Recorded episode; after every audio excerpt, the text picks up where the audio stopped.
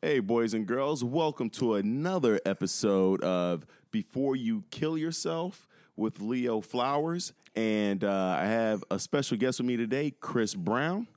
Not the Chris Brown. No, not, the. Well, I am older.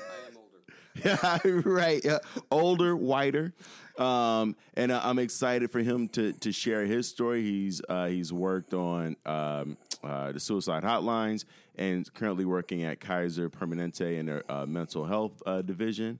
You have a master's degree also, Chris.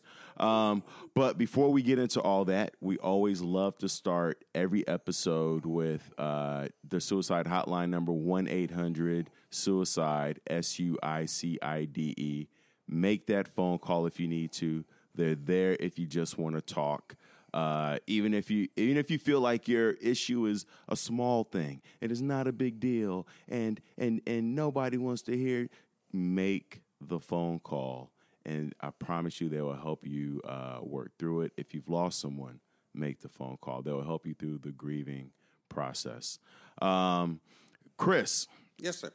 I'm excited. Now, here's how I met Chris. Before we get, into, I did a show last night at Tommy T's with the very funny Alonzo Bodden, and Chris and your wife. What's your wife's name? D. D. D was there, and after the show, uh, I was talking to D, and she was like, "My my husband Chris, he used to work at the suicide hotline, and I works at Kaiser Permanente in the mental health part." And I was like, "I gotta talk to the dude, Chris." And then me and Chris started talking, and I was like, oh, "I gotta have him on the podcast because his story is incredible, and I feel like you, the listeners, are to get a lot of value." out of his experiences with the hotline at Kaiser Permanente and, and mental health. And then he's also going to talk about his own struggle with depression. Um, Chris, welcome. Thank you, Thank, thank you. you. Thank you for coming on. Thank you. Um, so right now you are at Kaiser Permanente, right? Yes, I'm a case manager uh, at the Hopyard offices, Kaiser Permanente, out here in Pleasanton. And and what and so as a case manager, what are you uh, what are you managing right now? What are the cases that you're managing? So, case managers are separate from therapists. We're all licensed therapists. I'm a licensed marriage and family therapist. Um, I work with psychiatrists, psychologists, and social workers. We're all licensed. And case managers uh, tend to get the severe and persistent mental health problems. So, if you have Kaiser and you're going for mental health, you can see a regular therapist. And regular therapists, famously, Kaiser has some issues with trying to get enough bandwidth to get people in to see regular therapists regularly. And it can be quite a gap. Case managers, we have, because the people we work with are more severe and persistent. That is to say, they have schizoaffective, they have schizophrenia, they have a lot of bipolar that group needs more attention. They need it sooner, and they need it more consistently. So we can't schedule them. The next one is six weeks out. We'll see them. I'll see somebody twice in a week sometimes. So as a case manager, I have a lot more flexibility. I see more severe and persistent uh, mental health problems. And like schizoaffective and, and those uh, types of mental health issues, they're they're experiencing like hallucinations. They're hearing things, seeing things. Is that is that usually the case? Yes. Well, schizoaffective, for example, you will have some thought disorder. You'll have delusions. Um, you'll have, um, yeah, delusions are the most common thing. You might have some paranoia. Those will trigger some emotional response, and so you might find that you become depressed or you become manic or hypomanic as a result of these thought disorders. Mm-hmm. Or, and so we'll work with those people to help help them learn to live with their thought disorders, help them learn to control their moods. Now, so when you say help them live with their thought disorders and control their moods, you know, for for listeners out there, like you don't have to be schizoaffective to have thoughts and moods that can sabotage and derail you. Like that, the Oh. average Joe schmo, we're all struggling with that, right? Absolutely, all the time. And what's really funny is, though, it's the same techniques. Uh, the same techniques that we use with that are drawn from dialectical behavior therapy, uh, which ha- DBT? DBT, No, yes. right, right. Yep. Uh, those techniques work with somebody who has borderline personality disorder. They work with somebody who's struggling with schizoaffective, and they work with somebody who just wants to know how to get along better at work. And so you read the same book. You, you, in fact, everybody uses Marsha Linehan's book to get examples on how to do these things. And it's just how you apply them. If you read them casually when you're about to go to bed, or whether you study them four times a week in one of our IOP classes. So it's the same techniques. They're really great ideas about how to just get get along better in life. So what what are those techniques? Can you can you I know I know I'm sure there's a lot. There's tons. But can you give our can you can you give us like a like one or two uh, ones that you know you're you're constantly going back to or uh, that you found to be most effective? Sure. This the book is broken into different things about about different kinds of resiliency. One of my favorite techniques that I work with people is when they're working with relationships to try and decide during whatever conflict or during whatever tough time they're going through to decide what it is they are trying to accomplish in that moment. Are they trying to maintain the relationship? Are they trying to win? Or are they trying to get some other goal, some other third goal accomplished? Some other need met. Right. Right. So if I'm working with you and I need to get my project done and you are being intransigent and you're just not not seeing it my way, I may decide that I need to keep our relationship together, that it's most important that somehow we find a way that in the end you and I end up going out and having a beer afterwards because we once again have triumphed. Or it could be that no, it's important this be done this way because this we have certain external customers and they have to be treated a certain way and that's all they see and it doesn't matter. And I only see you, you know, three times a year and it's, and it's not a big deal uh, if I step on your toes. Or somewhere in between. And so by having that kind of clarity about what you're going to do with what you're trying to accomplish with your task, then that tells you what kind of skills you need to bring to bear, what kind of communication skills, um, how much negotiating there needs to be, how much of what there has to be to what we're preserving in that relationship. You know what? That's such a good point because a lot. I think a lot of times we get into arguments and we're not even clear on what our goal is. Oh no! right? And uh, I had I had a friend of mine the other day said she went into this health food store, and uh, and she asked, you know, there's, the health food store had two levels, and she went up to the second level where like the homeopathic medicine is and everything. And there was this old Asian lady behind the counter, and she asked the Asian lady, uh, you know, uh, what if she had any medicine because she she was coming down with a cold.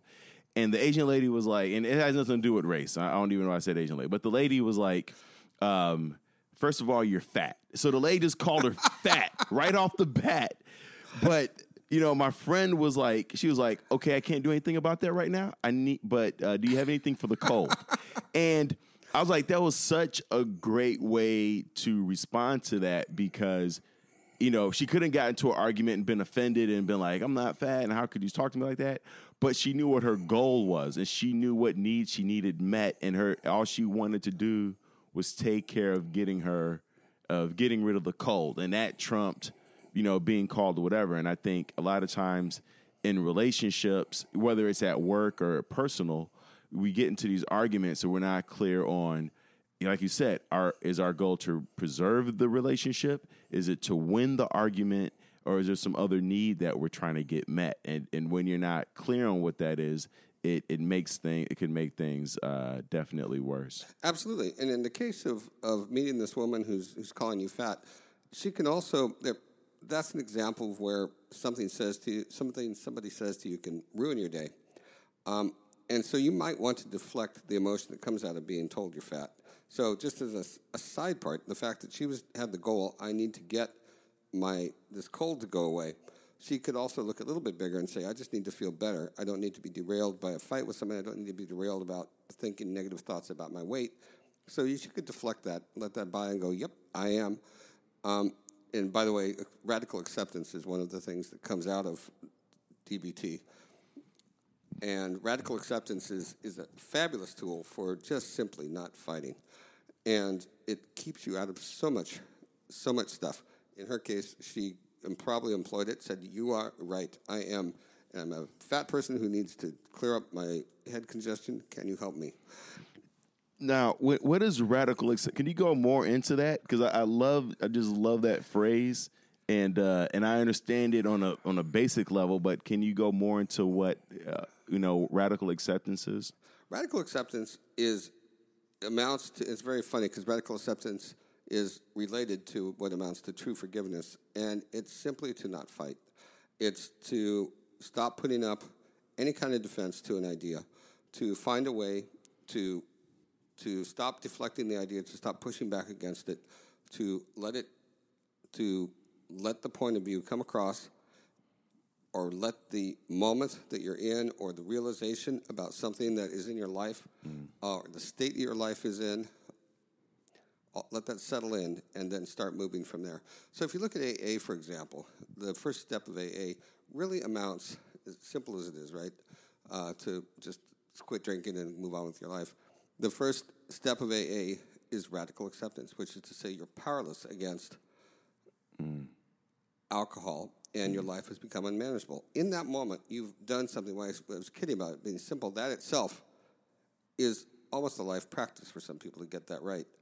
To be able to stop fighting, to be able to stop pushing, to be able to, to stop trying to get things on your own terms, trying to sort of get half and half of something, trying to mm-hmm. get the gist of something but call it something differently. Mm-hmm. Radical acceptance is to simply just stop trying to do that. You know what's beautiful about? I was just thinking about this is I because I, I, struggle with my weight a lot since playing football. I used to be two seventy five, and my weight still goes up and down. And I, I recognize that I, I have the thought also of like I'm fat, I'm overweight, I'm bloated, I feel heavy. You know, even though like I'm uh, to most people like I'm I looking like I'm in great shape, but it's just that thought of because I have an expectation of how I should look, and what I realize is there's there is truly something powerful about saying, you know, uh, I'm a few pounds overweight or whatever, and then being like, all right, so wh- what do I do now? You know, it's like instead of fighting it, like because usually my my thought is like I want to lose weight. That's we're usually thinking in the future. We're usually and and I think when we have that future talk or that future thought of I want to lose weight, I want to get rich, we're that takes us out of the present moment and we're not accepting and looking at and managing where we are now versus saying right now i'm 10 pounds overweight what do i do with right now versus i want to lose weight and then and then you're just wishing and there's there's nothing else You're wishing uh, the, the shoulds come in. I should not be eating this. I should go out and, and turn Pleasanton upside down looking for healthy food. I should do this. I should do that. To accept that, yes, I'm 10 pounds heavier. Today is 10 pounds heavier.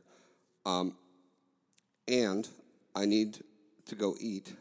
And I have limited time. And that's not going to change. And no matter what I do, short of sign something off, I'm going to be somewhere around 10 pounds heavier when I go to sleep tonight those kind of i should point out by the way that one of the keys to, di- to dbt is the word and that and the whole idea of the dialectic which is to accept that two things can exist in the same time and space and that we're seemingly in opposition that is the key to dialectic so the dialectic says that i am overweight and i'm going to eat today and i'm going to make some changes about this and these are what those changes are going to be. So, and is very powerful.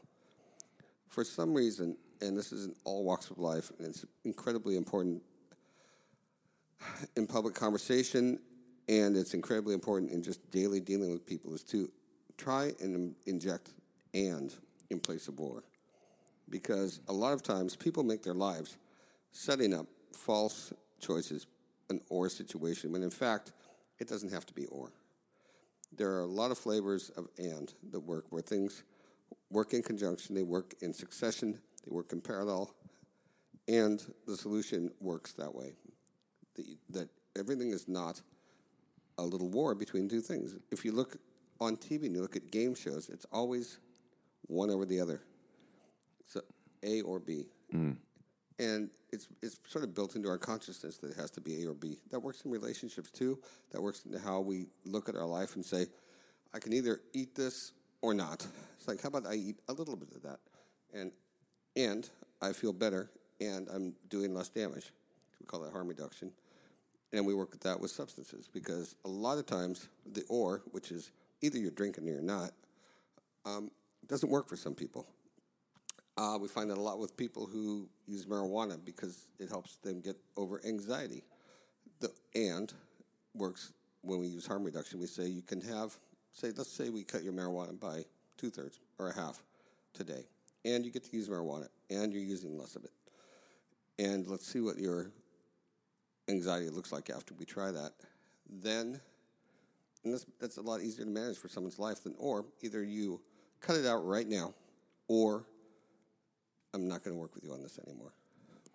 Th- it- that rings true to me when I went I went hiking this morning. I did this 12.2 mile uh, loop. Well, I forget the name, the Cordet Ridge or, know or whatever. that's- It's that's- like 10 minutes from here. It's exercise. I would not. I love it. And uh, speaking of Ant, and I remember thinking, uh, you know, something happened a few days ago, and I was processing it, and some emotions came up, and uh, and as I was processing my emotions, I was like, I was like, man, that you know what that person said really hurt, and then I and then I thought, and I also felt embarrassed. Mm-hmm. And I also felt angry, and I kept anding my emotions, mm-hmm. working through it, and and then you know I was often thinking about you know what movie I was going to see or the Messiah, you know like you know like my brain just start wandering off in other places, but it helped me process through and work through the emotions. I think, like you said, a lot of times we, you know, you ask somebody how they feel and they give you one emotion, Oh. and there's usually five or ten under there. Did you notice after you'd gone through, after you'd ended in enough of those emotions, that some of the energy behind that whole thing just disappeared? Absolutely. It's because you got heard. It's something, a trick you can, when you're doing therapy with somebody, if they keep returning to the same thing, and this works not just in therapy, this works in arguments, this works with relatives, this works everywhere in your life. If someone keeps coming back to something, it, then they're not done with it. And you need to explore more. So if it's an aunt who keeps telling you the same story, if it's a, some other relative who keeps telling you the same story every time they see you, if it's a wife or a husband or a, a significant other of some definition who keeps coming back to the same thing, if they keep coming back to it, then they the their energy is not discharged. They're not being heard.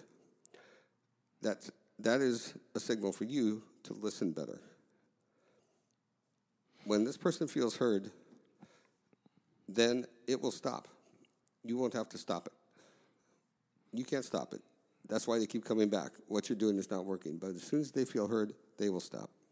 It's true. it- you know, it's like when you get in an argument with someone and then you really get to the meat of it, the truth of it, then there's silence.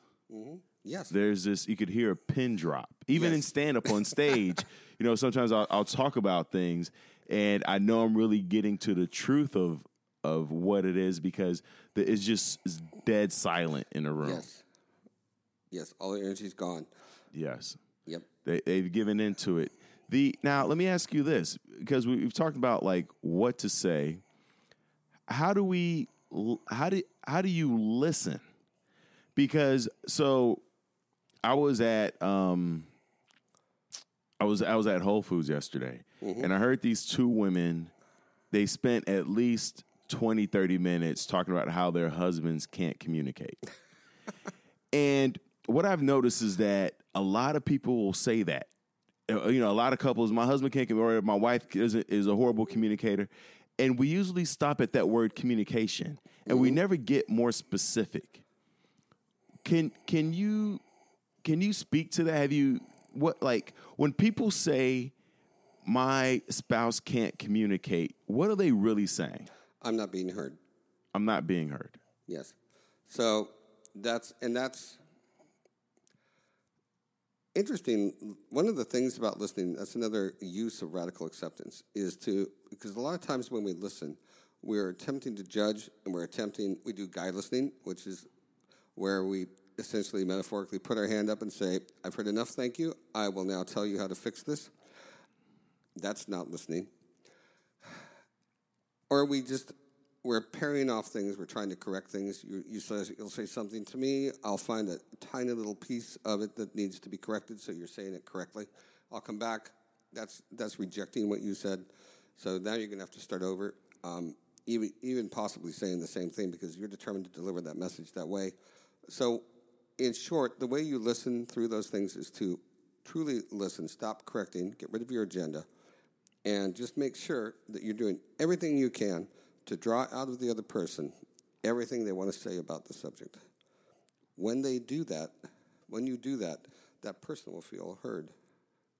And when they feel heard, it's almost an awkward moment because then the energy's gone, and the question is, well, now what do we do? Hmm. Because what we're really good at is conflict. We're really good at pushing each other off and correcting each other. Right. Once everybody's heard, the energy's gone. Now we have to. It's you realize in that moment, if you were trying to work on something, that would be the moment. Then you could start saying, "Well, what do we do now?" You've just uh, you've told me this. You've told me how the things I do bother you, the things I do are hurtful to you, the things I do diminish you. I've heard you. You feel like I've heard you. Now what? And that's a magic moment. That's when you can move together and rationally solve things.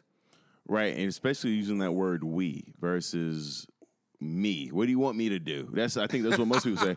All right, what what do you want me to do? I'll do whatever you tell me to do. You know, or you know, we say you you should do this, but saying we makes it sound more collaborative and teamwork, and because it's it's about us. It's not about one person or the other. It's about us and how we move forward. Absolutely. And what you just, if you listen to what you just said, that says that a lot of the way we frame what we hear is as a demand or request that we accomplish something or change something.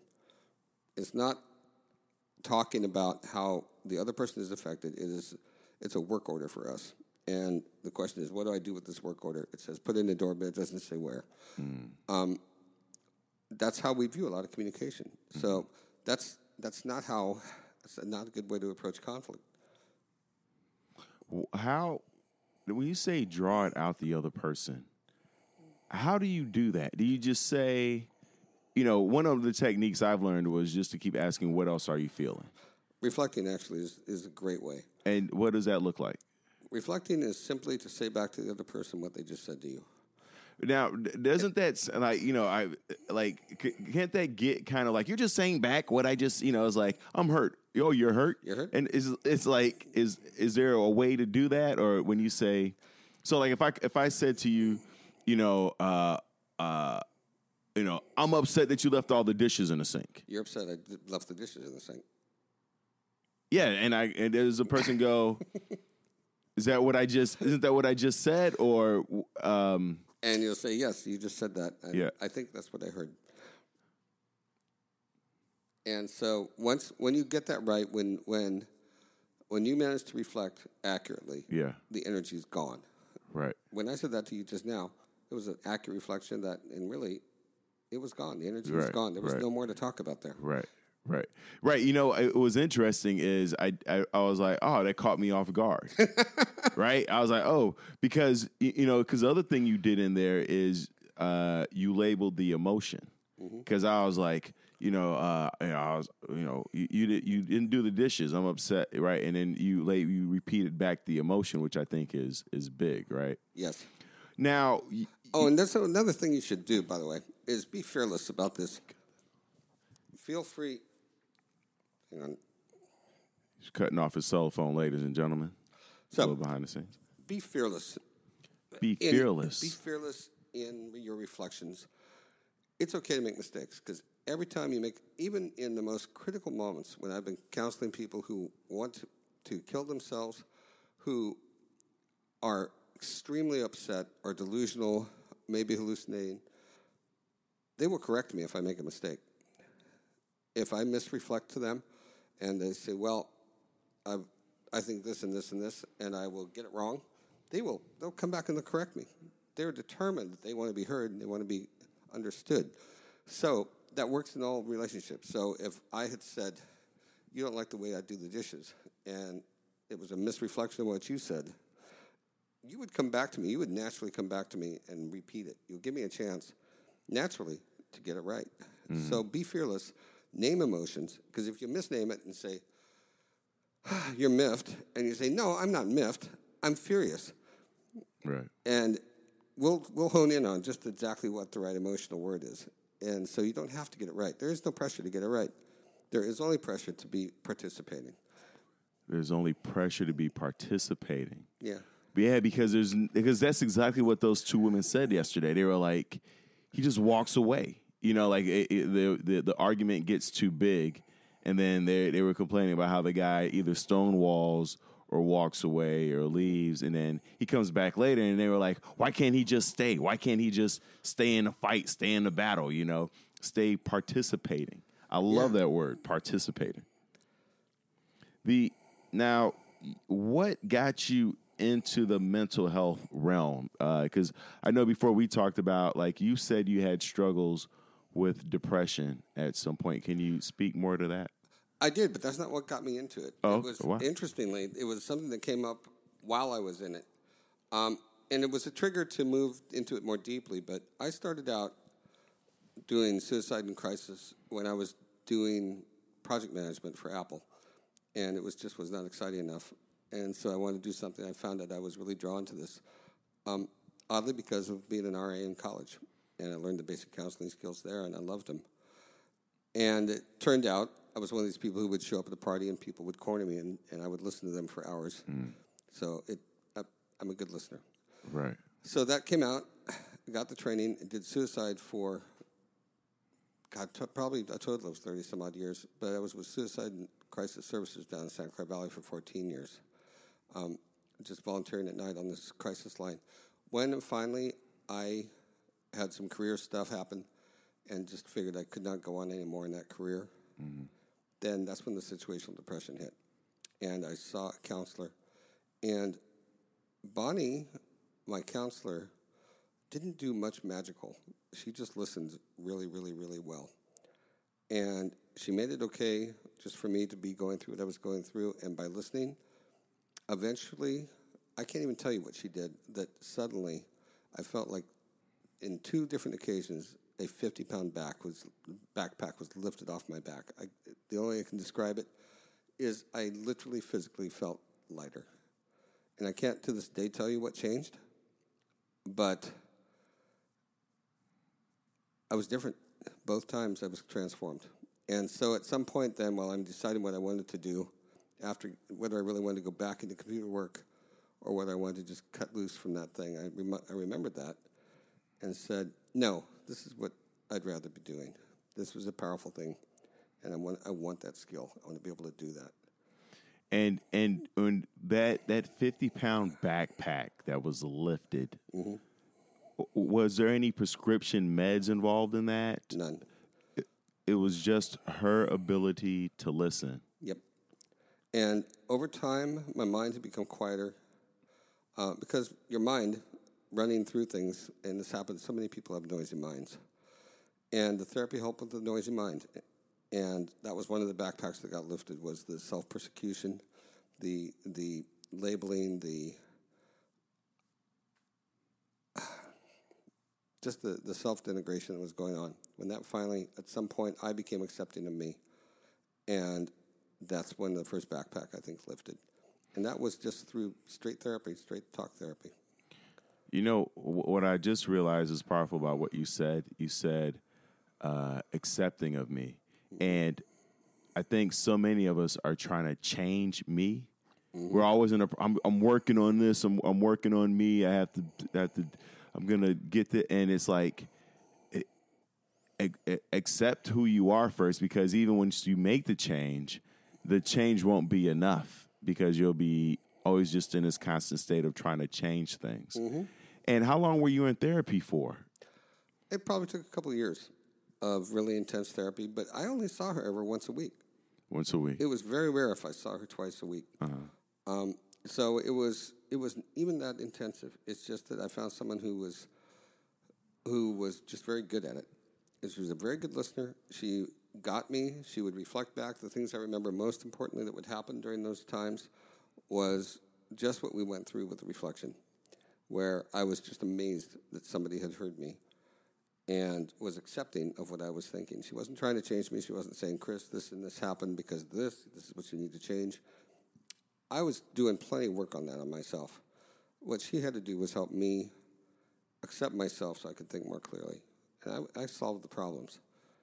Wow you solved the problems Yeah. so there, there was no there were no tricks no magic formulas any homework assignments anything that she worked I, i've been to therapy and they've given me worksheets and Yes.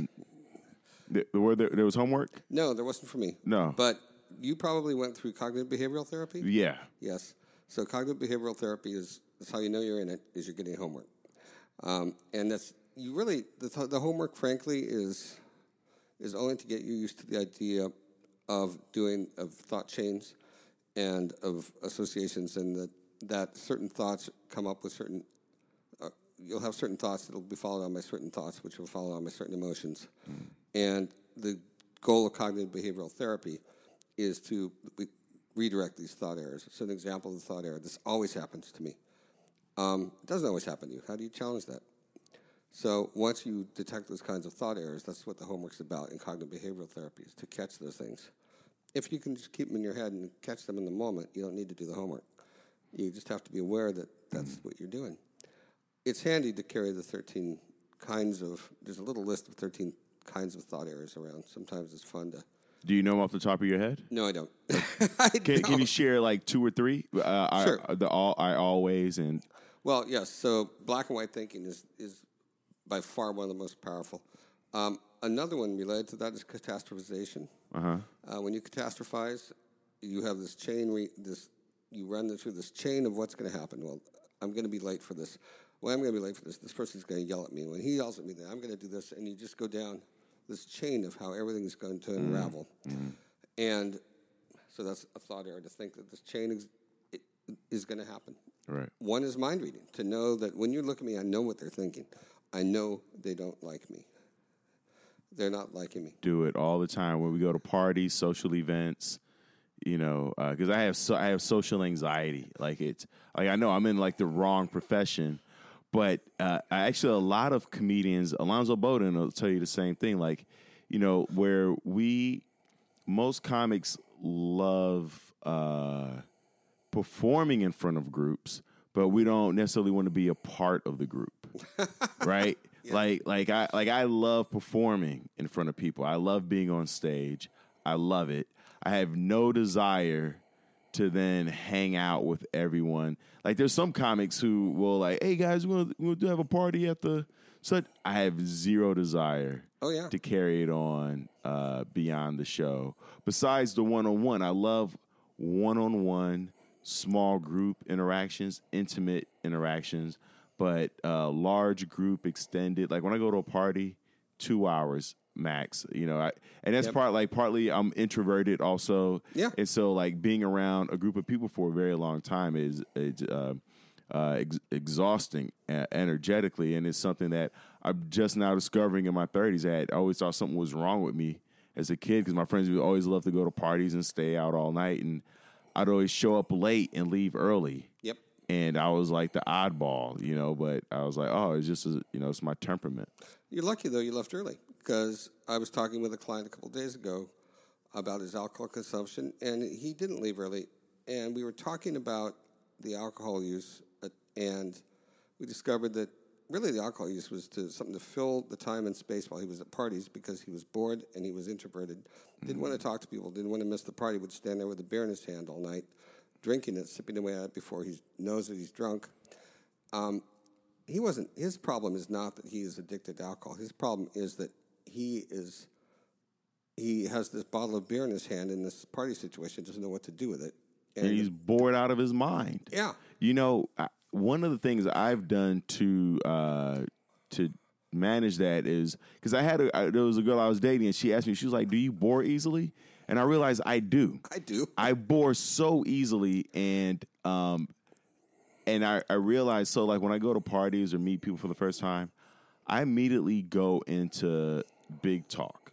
I have no room for small talk. Yeah. I, I have two seconds for small talk, and then if we're not talking about big ideas or something that's uh, cerebrally stimulating, I'm I'm zoned out. I have I, I can't sports blah blah blah.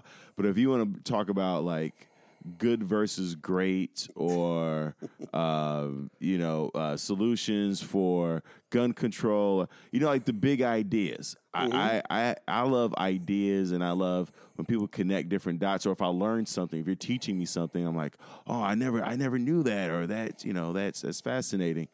So if it's not fascinating or interesting you know i, I zone out. And so but i've learned to also uh, be fearless in initiating that kind of because I think a lot of us think in social situations and interactions, we have to come in with the small talk. Mm-hmm. And we're just small talking ourselves. Oh, the weather and it's and it's like, oh, I, I give it because I understand, and there you there's a need for that, mm-hmm. right?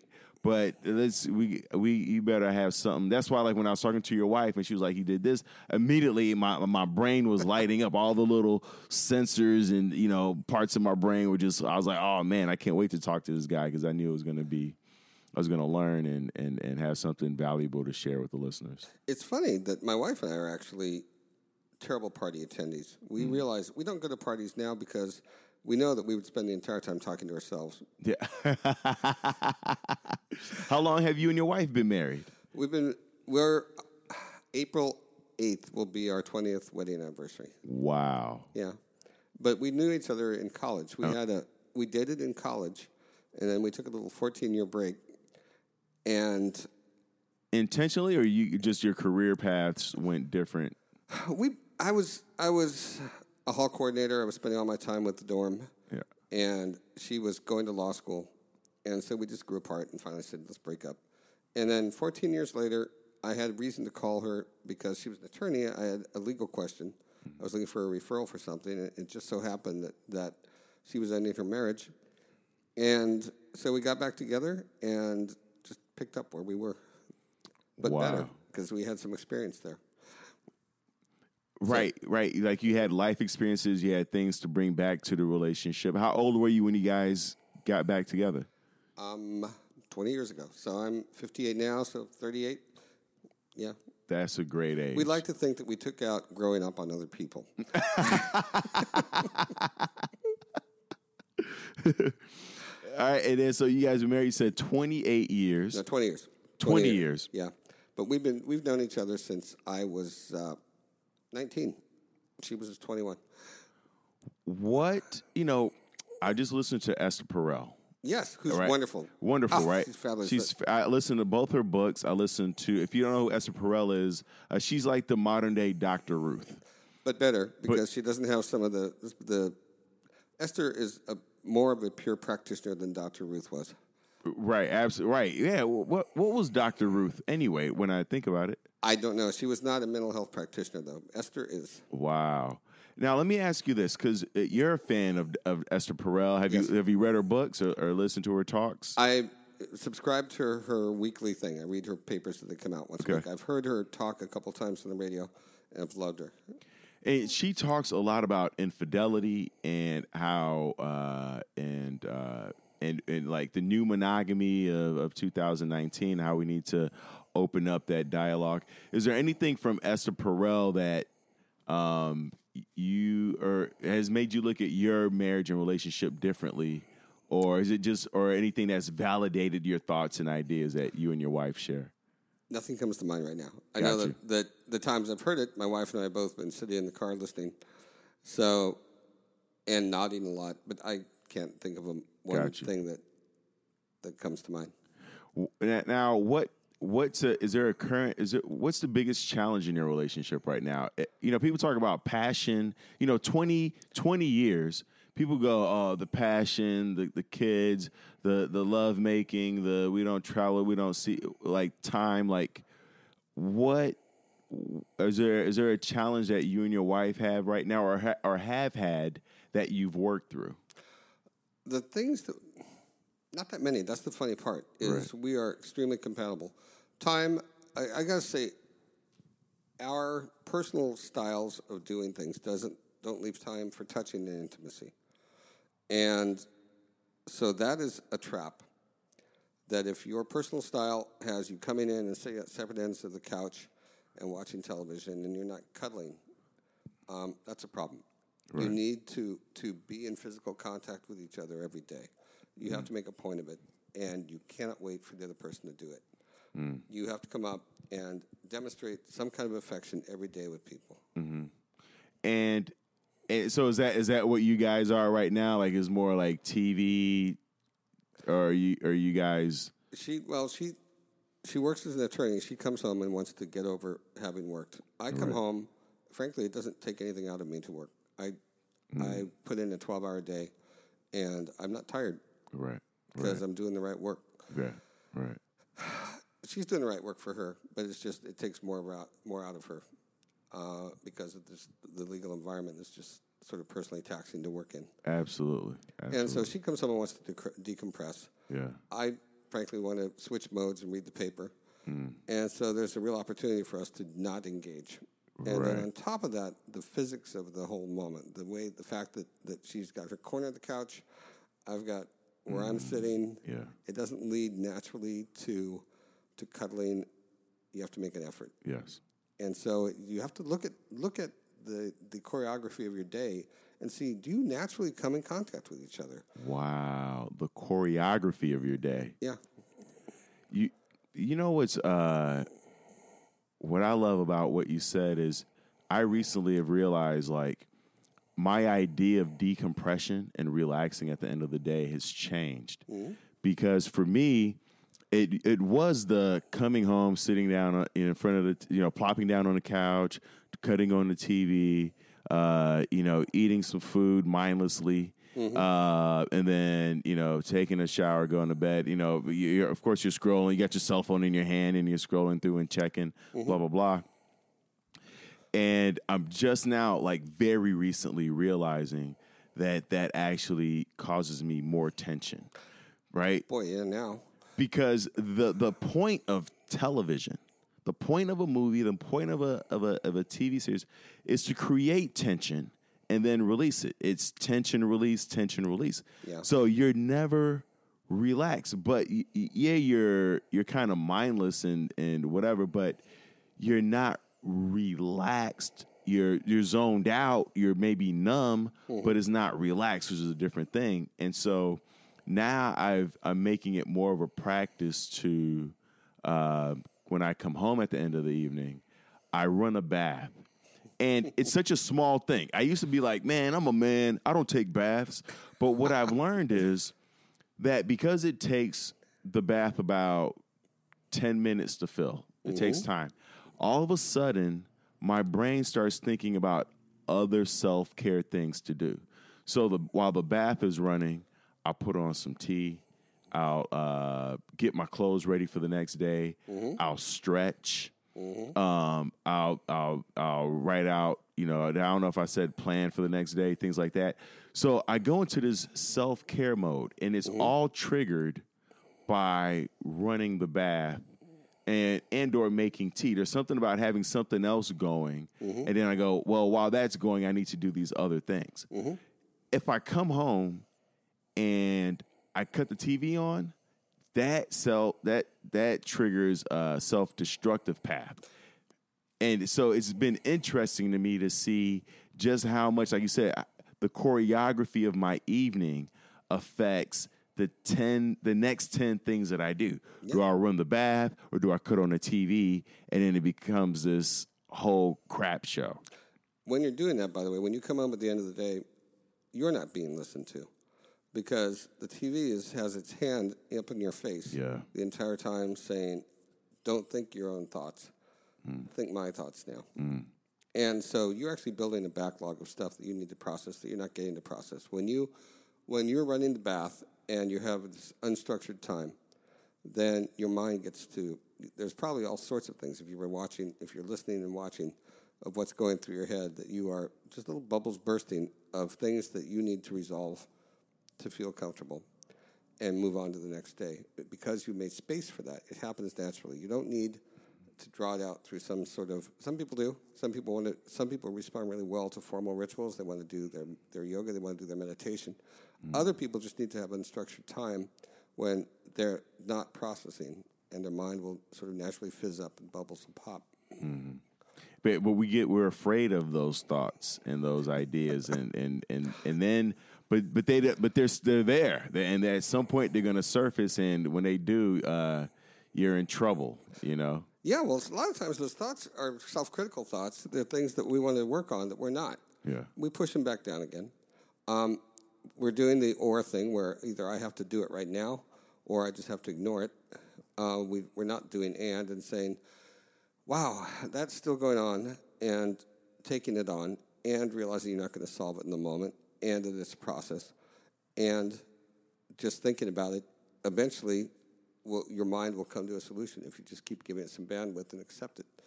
So, what do you and your wife do to connect? Uh, you're you're not getting much of the physical uh, at the end of the workday. Or what are the what are the ways that you do you two do uh, get that oxytocin? Um, we both like.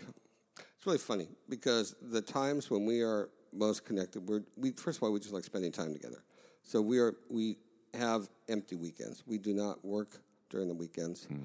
Something I can't say never. Sometimes she'll have a report due, or I'll be behind the notes, and we'll have to do that kind of stuff. But generally, first of all, we make each other.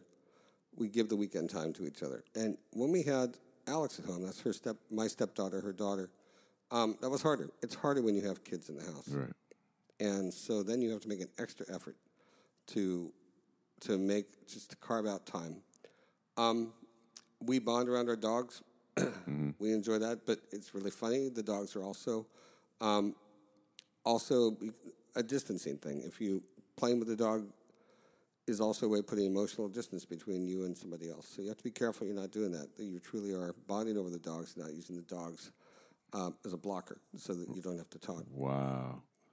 Yeah, I just I just broke up with this girl recently because she had a dog, and I and I kept having a reoccurring thought that this dog is putting space between us. Like she, like she, it was it was like preventing her from getting close to me for whatever reason. I was just like I, I I was like I don't want to be in this triangulation of your relationship. Qu- question and and and it's gonna be putting you on. spot. Pete Davidson recently said um, that he doesn't want to be on this earth anymore, and he, he's talked about his struggle with Pete Davidson. He's on SNL, and uh, and he's talked about his struggle with depression and uh, suicidal ideation, and he said he doesn't want to. What's the uh, what's the response to that? Because, and I bring it up because there are parents who have children who will say they want to kill themselves or don't want to be on this earth anymore. But w- specifically, what's the re- response to a Pete Davidson saying? I don't want to be on this earth anymore. You you you reflect, you just repeat it back, or You do. You have to be fearless, though. When you're talking about suicide, there are a couple things you want to do. One is to talk about suicide. You never talk about doing something stupid. You don't talk about doing something rash. We don't talk about any kind of euphemism. Mm-hmm. You have to look people in the eye, sit down, say, This is serious. I think I just heard you say you want to kill yourself. Is that true? Mm-hmm. Do you want to die? And say it in a flat way. Don't make it loaded, and don't don't make them saying yes, I want to die, an unacceptable answer. Because whenever you block communication about this, by the way you ask the question, you're not really conversing. They're not being heard, and they're alone.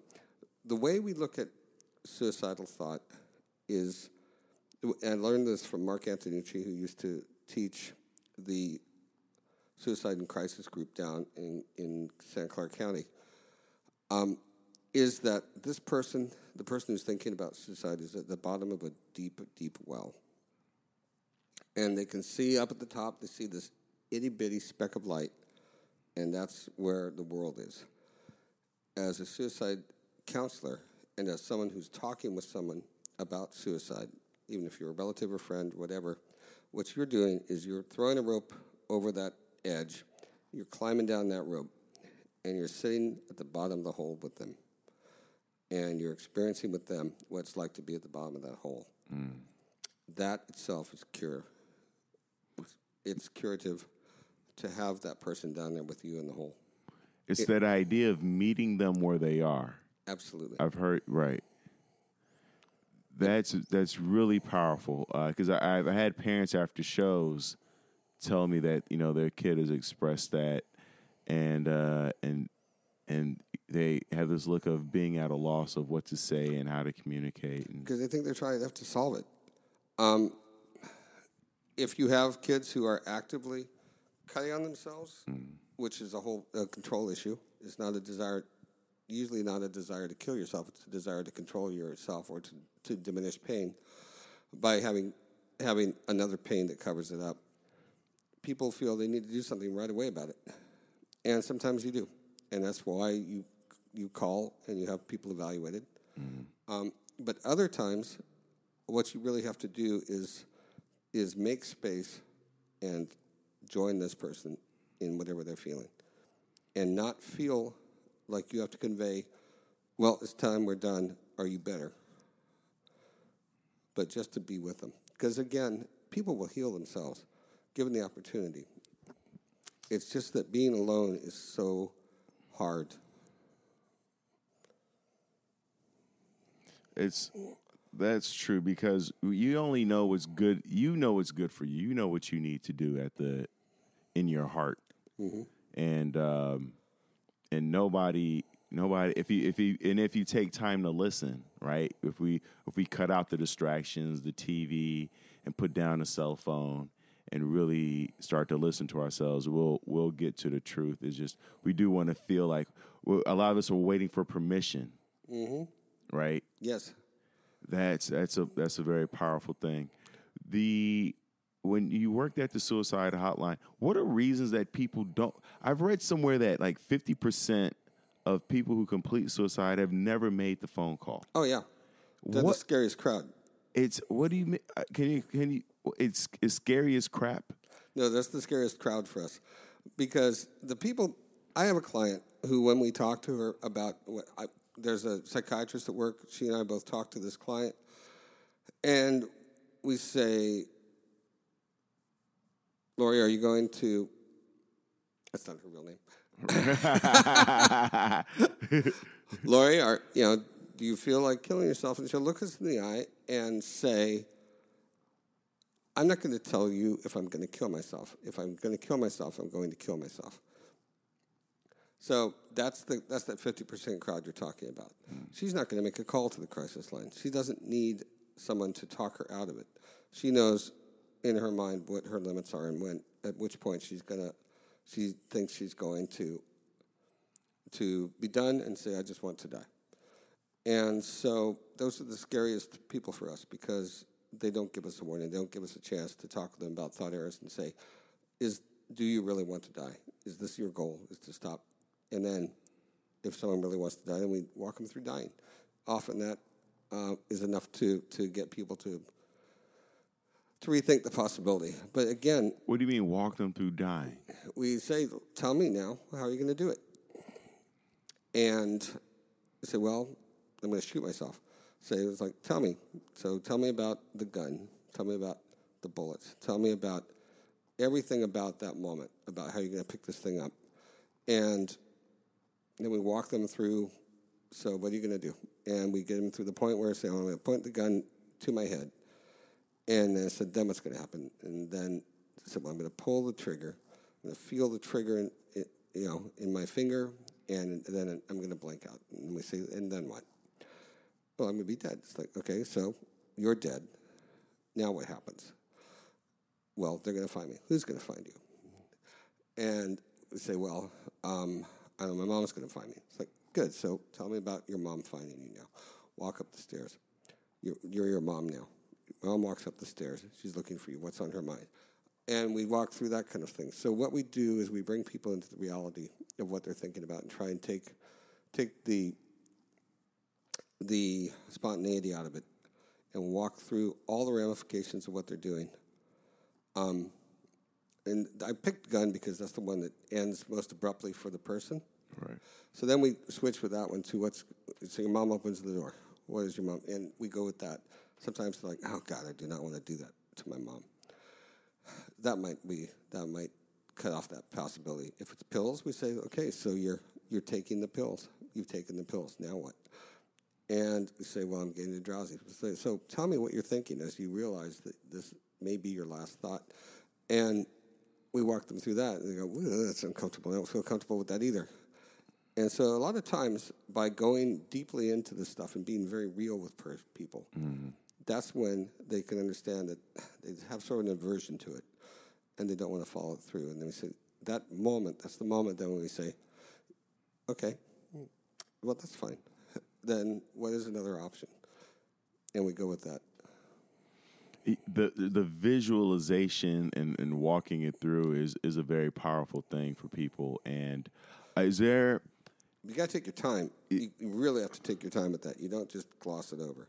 You have to. That's a very time-consuming process to do with people, nice and slow, so that they don't gloss it over. is there another visualization technique like you know it's like you're you're you're walking them through dying.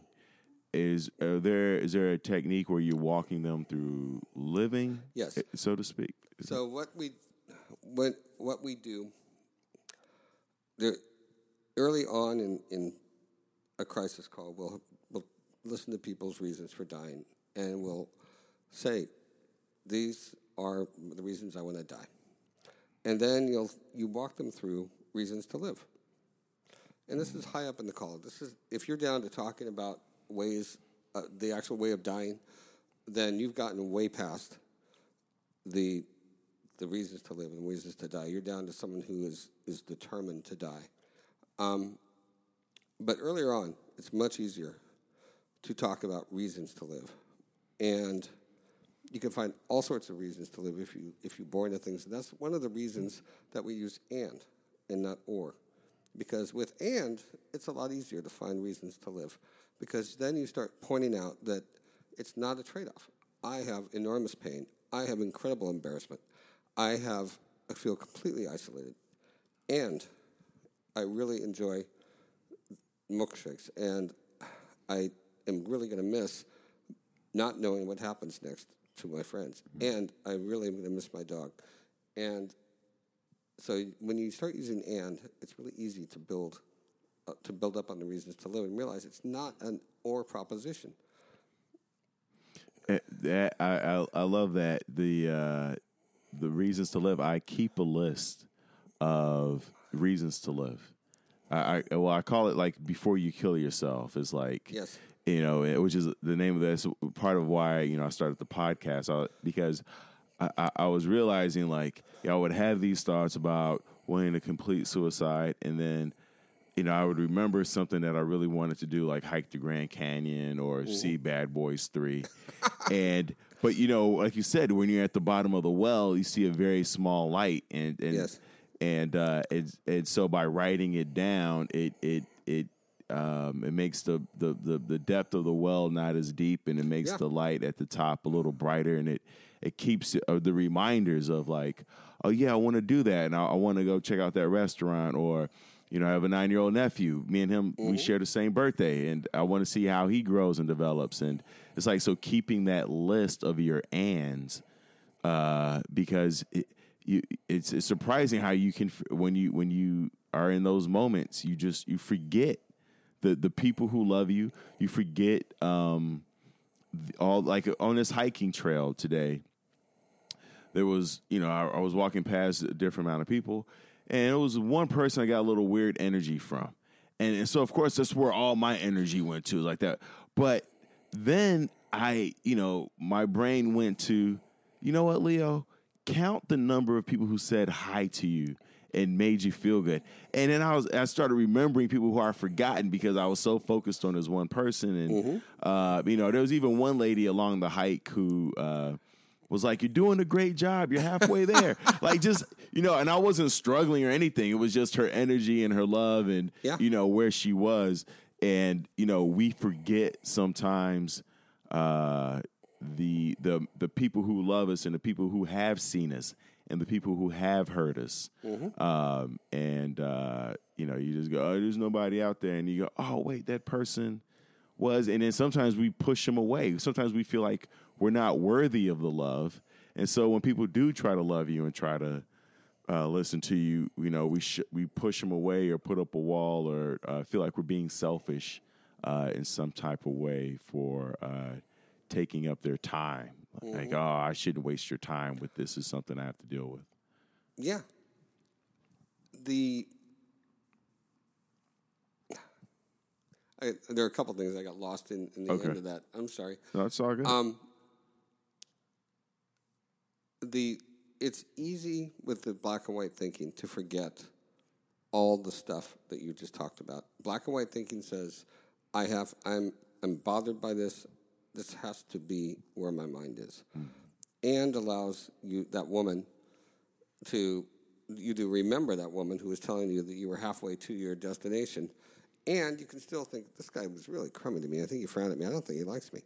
Um, which of course may or may not be a thought. Remember, sometimes you're right. right. So not everything you think that's bad is wrong. so, um, but there was room for and there. So and is, if there's anything that's the most powerful thing that will help people through through thinking that they have to end their life, through thinking that life is not going to get better, through thinking that this is it, that this is the, the one thing that um, that causes change, it's and. And changes your life and keeps your life open. There's always room for something else if and is what you're doing. And so, is there is there uh, anything you are have a challenge with right now, personally? That you're that you're like. So, are you still in therapy, or are you? Is that behind you? I go occasionally. I check Okay. in with her. There's yes. For what what bores in? I you can hook me certain ways, certain work environments, certain work situations will still hook me, and I will feel compelled to go put on the cape and come and save the day. And hmm. if you applaud while I'm doing that, then I will bust my butt and work myself into a pit trying to save the day when in reality is I can't save the day. It shouldn't be up to me to save any day.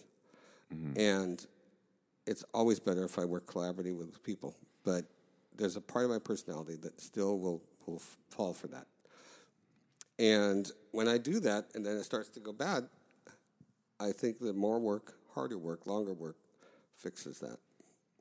So that's that's my that's a weakness in how I work. And you you think part of that comes from uh, uh, is that like you modeling like one of your family members and, and how their work and, and what they've done? that came out of my childhood where I was applauded for having been a person who could do things. And so it, I just figured that by doing more and doing better uh, leads to more applause. So that's that's a mistake on my part. And so the way around that for me is to put myself in environments where that's not likely to happen. If I if I was to, as a career, keep putting myself in a position where I was hiring into the Superman position, then I eventually would put myself under doing that. I can't be trusted with that. I just don't do it. Yeah, and and that's smart too. Is you know I had a, a a podcast episode where I talked about how your environment, you know, uh, influences how your behavior and how you think and how you view the world. And you know, I, I think there's so much talk about like uh, your mind over matter, and it doesn't shouldn't matter where you are. Like your your brain is, you know, it's it's up to you, and you make the decisions. And and and the truth is, it's a it's a uh, interactive process. It's like the way you're thinking and how you're thinking is influenced by your your environment. Yes, isolation is the enemy.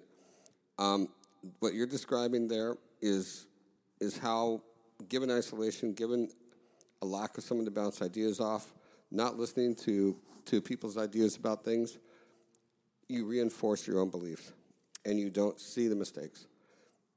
And when when that starts happening, then yes, you're going to dig yourself into the same hole you always dig yourself into. So in that respect, therapists. That's when I went back to my therapist and said, Bonnie, um, I seem to be doing it again. and she said, Yes, you are. You're digging yourself into the same spot. Once again, you're saving the day. Which day are you saving this time? So then we look at it and say, Yeah, okay, that's probably not what I should be doing. She goes, You're right. And then there are different models. There's a lot of different. A good psychologist like Bonnie um, has. There are tools she can give me. She'll she'll um, I can't remember the name of the actual last one I did, but it looked at my just my personality and said, "Your personality. This is what you do. You reject this. You're waiting for people to come forward with that. You don't like this kind of interaction. You value this kind of this interaction. Those kinds of tools are really helpful. So to that degree, if you can find a psychologist who helps you understand, there are some wonderful tools, very basic tools that give you that when you read the results of these tools, you say, "You're right. That's me. That's amazing that this thing is described." When you say tools like uh, MMPI or Myers Briggs and things like that. things that, like that. Yeah, there's a bunch of others. some of those are huge. They don't have to be that huge. Yeah, MMPI is like what, si- like almost 600 questions. Yeah, it's just insane. It's, out, it's ri- ridiculous, but it's a it's an amazing test though. if you can take it, take it. But it, it is insane. But those kind of things are valuable. Um, what's really what the most valuable part is getting a good write up out of it. If all you get is a bunch of numbers and this says, "Well, I'm a I'm a, a thinking, feeling, whatever," Right, INTJ. Right. Yeah. Then you're like, okay, great. I don't know what to do with that. At some point, though, if you can get someone who can put that in good terms and describe what that really means in terms of behaviors, then you can recognize those behaviors and say, yeah, that's me. But then you have to figure out what you're doing with that mm-hmm. because it doesn't help just to know what you're doing. It has to it has to know you have to know why you're doing it, what it is you're feeling with that. What what makes me a thinking person? What do I get out of that? So that's where a therapist comes in and helps you learn your secondary gain. Why why what do I feel about? Why do I feel better thinking? Hmm. And is that really a defense or is that just a primary a primary pleasure for me? And once again, it's not about changing who you are. It's about accepting who you are, so that you can strategize around it. That's the number one thing is acceptance. When you uh-huh. stop, and this goes back to the suicide.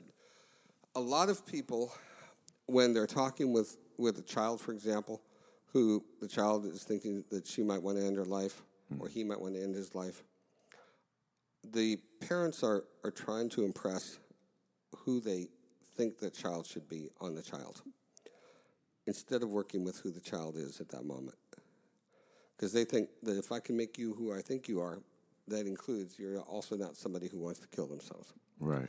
But if you can accept who that person is at that moment and make them feel heard, then they can decide who they want to be. And both people change. You don't parents don't get to own their children. It doesn't work. And so people have to understand that you are learning who this person is that you have that you've raised.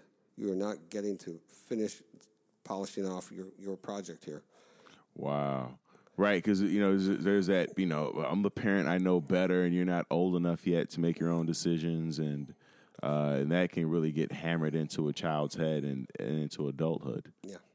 A lot of times, um, a lot of times, parents, you, when you start out, you're helping kids learn how to name things. Naming is one of the th- most powerful things that we do. Um, is naming emotions, naming thoughts, because our minds work with words. And so, if if you're feeling a certain way until you have a name for it, you can't really you can't until you have a shorthand. You can't really work with it. Once you have a name for something, then you have that shorthand. You can manipulate it. It's it's just natural. So the more we name things, the more we name emotions uh, or ways that we are in a moment, then the more we have ways of working that. We'll get to emotional literacy. I'll cover that in a second. So, with kids, one of the ways we do it is we have to have we have to teach them these names, and we have to help them name things. But at the same time, often in the same time we're saying what you're feeling is depression. And then they'll turn around and say, I feel depressed. And you're busy and you say, You don't feel depressed right now. You're hungry. Go eat something. and so we deny, once, once kids learn to use these words, one of the first things we do sometimes as parents is deny them, deny the reality of our children and say, mm-hmm. Well, I've just learned this word. You, as a parent, you'll have to figure out whether the kids are just fiddling with you because they have a new tool to wield against you, or whether they really are feeling the emotions that they're claiming they feel. That's part of the art of parenting, is figuring out which is which. Mm. Emotional literacy. Emotional literacy is the number one thing that people need to work with. If you can imagine um, having to go through your day, and you at the beginning of the day had to choose five words, and you had to say everything that day using those five words, and no other words, and through some combination of those five words, you had to express everything you did that, that day. It'd be very hard to do. It's awkward, and you're not going to have a great time. Similarly, though, a lot of us have emotions that are clustered in four or five words. If- Angry, pissed. I'm cool. I mean, most people, I'm Yeah. fine. I'm good. Pissed, angry. That's it. hungry, horny, Yeah. angry. Yeah.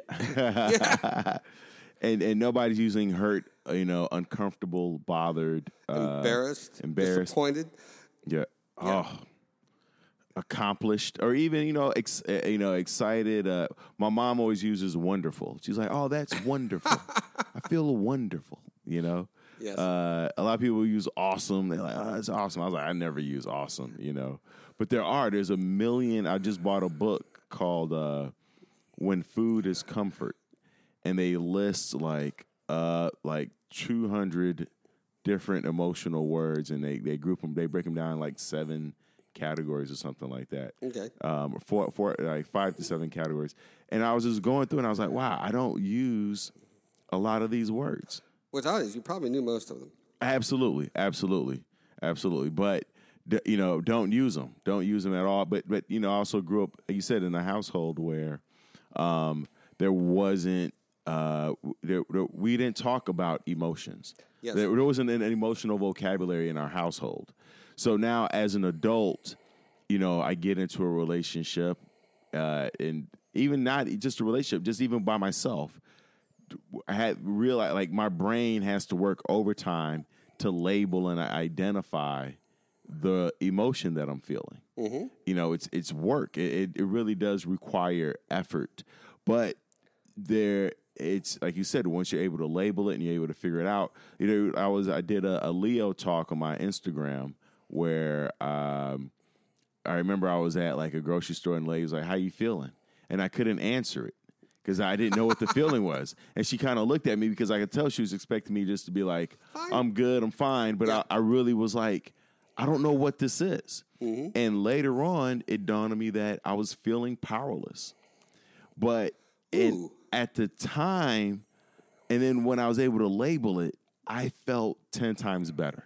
Yes. It felt like the 50 pound b- bag had been lifted off of my shoulders just Yep. because I was able to specifically identify the feeling. Mm-hmm. You know, there were, of course, there were other feelings attached, but that was the primary. Like, once I got to that one, it just like, Yeah. So we go back to the thing now where we're doing where we say that people keep repeating things until they feel heard. You didn't feel heard.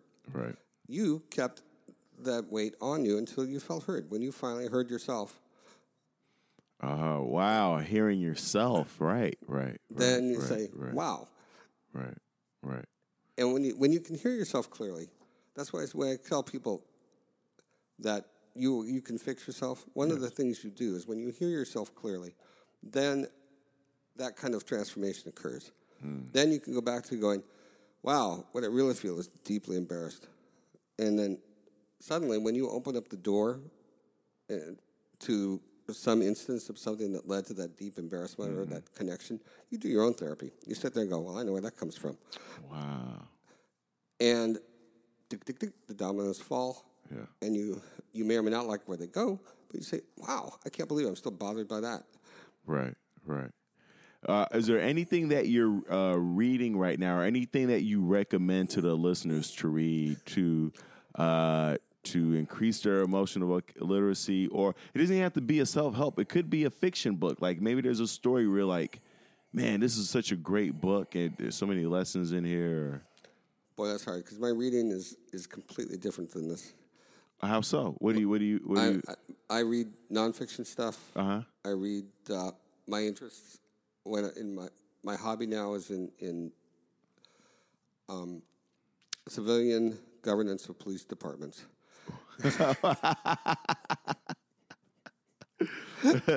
That's funny. Civilian governance of police departments. Yes. So, uh, all right. So, I'm gonna. Is there a good book that in that in that realm that No. you're like, oh no, No, they're all. It's all boring. it's, it's terrible. If I was to read a book that that was most enlightening or accessible, I know that the ancient book "Feeling Good," it's just called Feeling Good. yeah, What was that by? Do by you remember? David Burns. David Burns. Yeah, that tells about cognitive behavioral therapy. It's one of the earliest books on cognitive behavioral therapy for the masses. Um, and it tells about the concepts of cognitive behavioral therapy. It opens up a door to this whole idea of thought chains and the thought errors and the ways that you're thinking, how you can how you can challenge your thoughts and sit down with yourself and say, is that true? and so that is the one I would really recommend that people look at. It's it's an old book, but it was it's been really helpful. Um, and this is a random question. Uh, is there is there any music that you listen to to to relax or soothe or I listen to every kind of music. right? Uh, one of the things I do is sing in the car. You sing in the car. I got to tell people you got to sing. Can you wait, wait, wait, wait, hold on. Do you have a voice? No, I to, to borrow the phrase, I am a great singer with a terrible voice. I have breath control, I have phrasing, I have all that stuff, but the voice behind it is not there. That is hilarious. And then what was a, did you sing something on the way over here today? No, today I was no, I didn't. Today I was concentrating on whether I'd have time to get coffee. That's hilarious. I, But- I lo- go ahead. I sing I every kind of music. There's um, every time I say there's some some genre I really don't care for, I'll hear something in it that's like okay, except that one. I, I sing all the time. It does make me feel great. Actually, it helps me um, in the morning to wake up because Yeah. I my first client's usually at five a.m. Mm-hmm. Uh, but also in the evening, I, you know, talking about decompression at the end of the day, Mm-hmm. turning on music, and I realize when you turn on music that you know that you can sing to, Yeah. versus like songs that you don't know, they don't quite get the juices going as much. But old songs or new, it doesn't matter. Singing songs that you know and and just you know, you don't have to sing it loud. It, it just dance around the house. Oh, yeah, it's just fun. And if you really care, if you're trying to sing it right, then that is itself takes you out of your mind. You sit there and say, "Boy, I nailed that," or it's like you know, I'm just gonna keep doing doing that until I get that. Absolutely. Uh, we like to end every podcast with things we're grateful for. We we like to name three things. I'll, I'll go first. Uh, three things I'm grateful for. One, I'm grateful for this conversation. Like this has been eye opening. Um, I I've, I've learned so much, and I and I know that my listeners out there have gotten some incredible value from that. Two, I'm grateful that I got out of bed this morning and went hiking. I, I wasn't gonna do it. I was gonna stay in bed. I was like, I went hiking yesterday. My legs won't be able to do it today, and but you know, I was like, let me just show up and see what happens. And sure enough, like I I was sucking wind the first thirty minutes. My legs were like, why are we doing this? We just did this yesterday. I hate you. And then 31 minutes in, my legs were like, "We love you. We're so glad you brought us out here today." You know, and then you know, you know, 12.2 miles later, uh, feeling great, and um, and then the third thing I'm grateful for is uh, being able to. I, I, have been sleeping so well. Oh, Sleep is such a big thing yes. to my I, to my mental health. I realized like I like I, I used to s- try to stay up late or work out, and I'm like I if I like just one bad night of sleep can d- derail me for like a few days. Yeah. So I I've really been, um, and that's why I like to go on the long hikes. I don't I don't do these long hikes uh, out of an ego thing. I realize like I have this nine year old inside of me that I have to like take out for a walk, and if I don't do it, it's going to keep me up at night. It's Yeah. just like the, when you have kids, and if they don't play enough during the day, Yep. then they're going to play at night.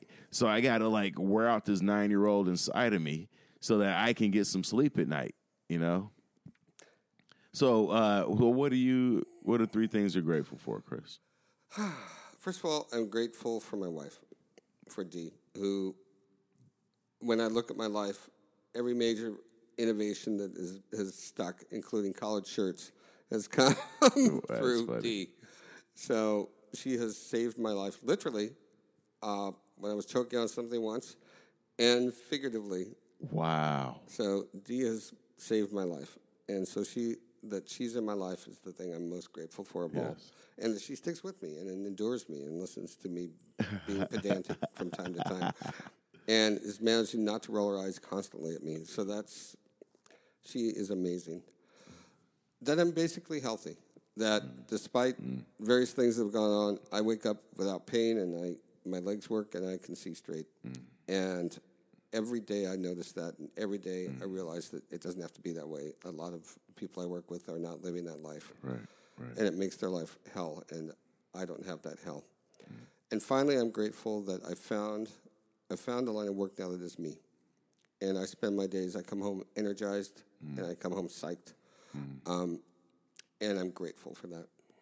Fantastic. Thank you so much, Chris Brown, for uh, doing the, the the podcast. Thank you guys for tuning in. Uh, we will see you and talk to you soon. I love you guys. Take care of yourself. Peace.